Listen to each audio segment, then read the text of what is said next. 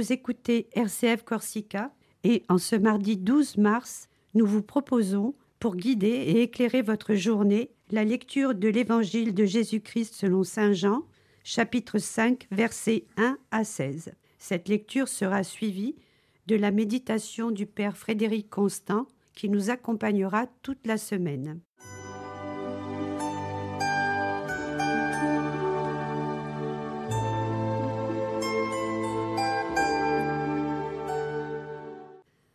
À l'occasion d'une fête juive, Jésus monta à Jérusalem. Or, à Jérusalem, près de la porte des brebis, il existe une piscine qu'on appelle en hébreu Bethesata. Elle a cinq colonnades sous lesquelles était couchée une foule de malades, aveugles, boiteux et impotents. Il y avait là un homme qui était malade depuis trente-huit ans. Jésus, le voyant couché là, et apprenant qu'il était dans cet état depuis longtemps, lui dit Veux-tu être guéri? Le malade lui répondit Seigneur, je n'ai personne pour me plonger dans la piscine au moment où l'eau bouillonne, et pendant que j'y vais, un autre descend avant. Jésus lui dit Lève-toi, prends ton brancard et marche. Et aussitôt l'homme fut guéri. Il prit son brancard il marchait. Or ce jour-là était un jour de sabbat. Les Juifs dirent donc à cet homme que Jésus avait remis sur pied C'est le sabbat. Il ne t'est pas permis de porter ton brancard. Il leur répliqua Celui qui m'a guéri, c'est lui qui m'a dit Prends ton brancard et marche. Ils l'interrogèrent Quel est l'homme qui t'a dit Prends ton brancard et marche? Mais celui qui avait été rétabli ne savait pas qui c'était. En effet, Jésus s'était éloigné, car il y avait foule à cet endroit. Plus tard, Jésus le retrouve dans le temple et lui dit Te voilà guéri, ne pêche plus, il pourrait arriver quelque chose de pire. L'homme partit annoncer aux Juifs que c'était Jésus qui l'avait guéri, et ceux-ci persécutaient Jésus parce qu'il avait fait cela le jour du sabbat.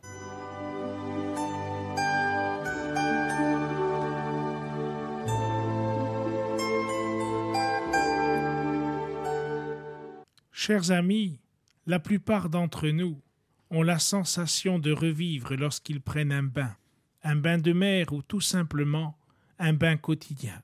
Cet homme a été privé plus de la moitié de sa vie peut-être de s'avancer vers cette piscine qui aurait soulagé son corps et son esprit. Et voici que Jésus vient, celui qui sauve le monde. Peut-être à ses yeux, c'est un guérisseur, c'est quelqu'un qui peut l'aider à avancer différemment et à être reconnu dans sa dignité. Mais si nous lisons attentivement ce passage, nous voyons qu'il y a un acte de confiance et de foi. Lorsqu'il s'adresse à Jésus, il formule ce qu'il a au plus profond de lui-même, la sincérité de son cœur. Il sait que Jésus, à travers les ondits de la rue et de l'environnement, peut le guérir, le soulager et le relever. Et c'est dans sa demande vraie et authentique que Jésus est touché par son cœur.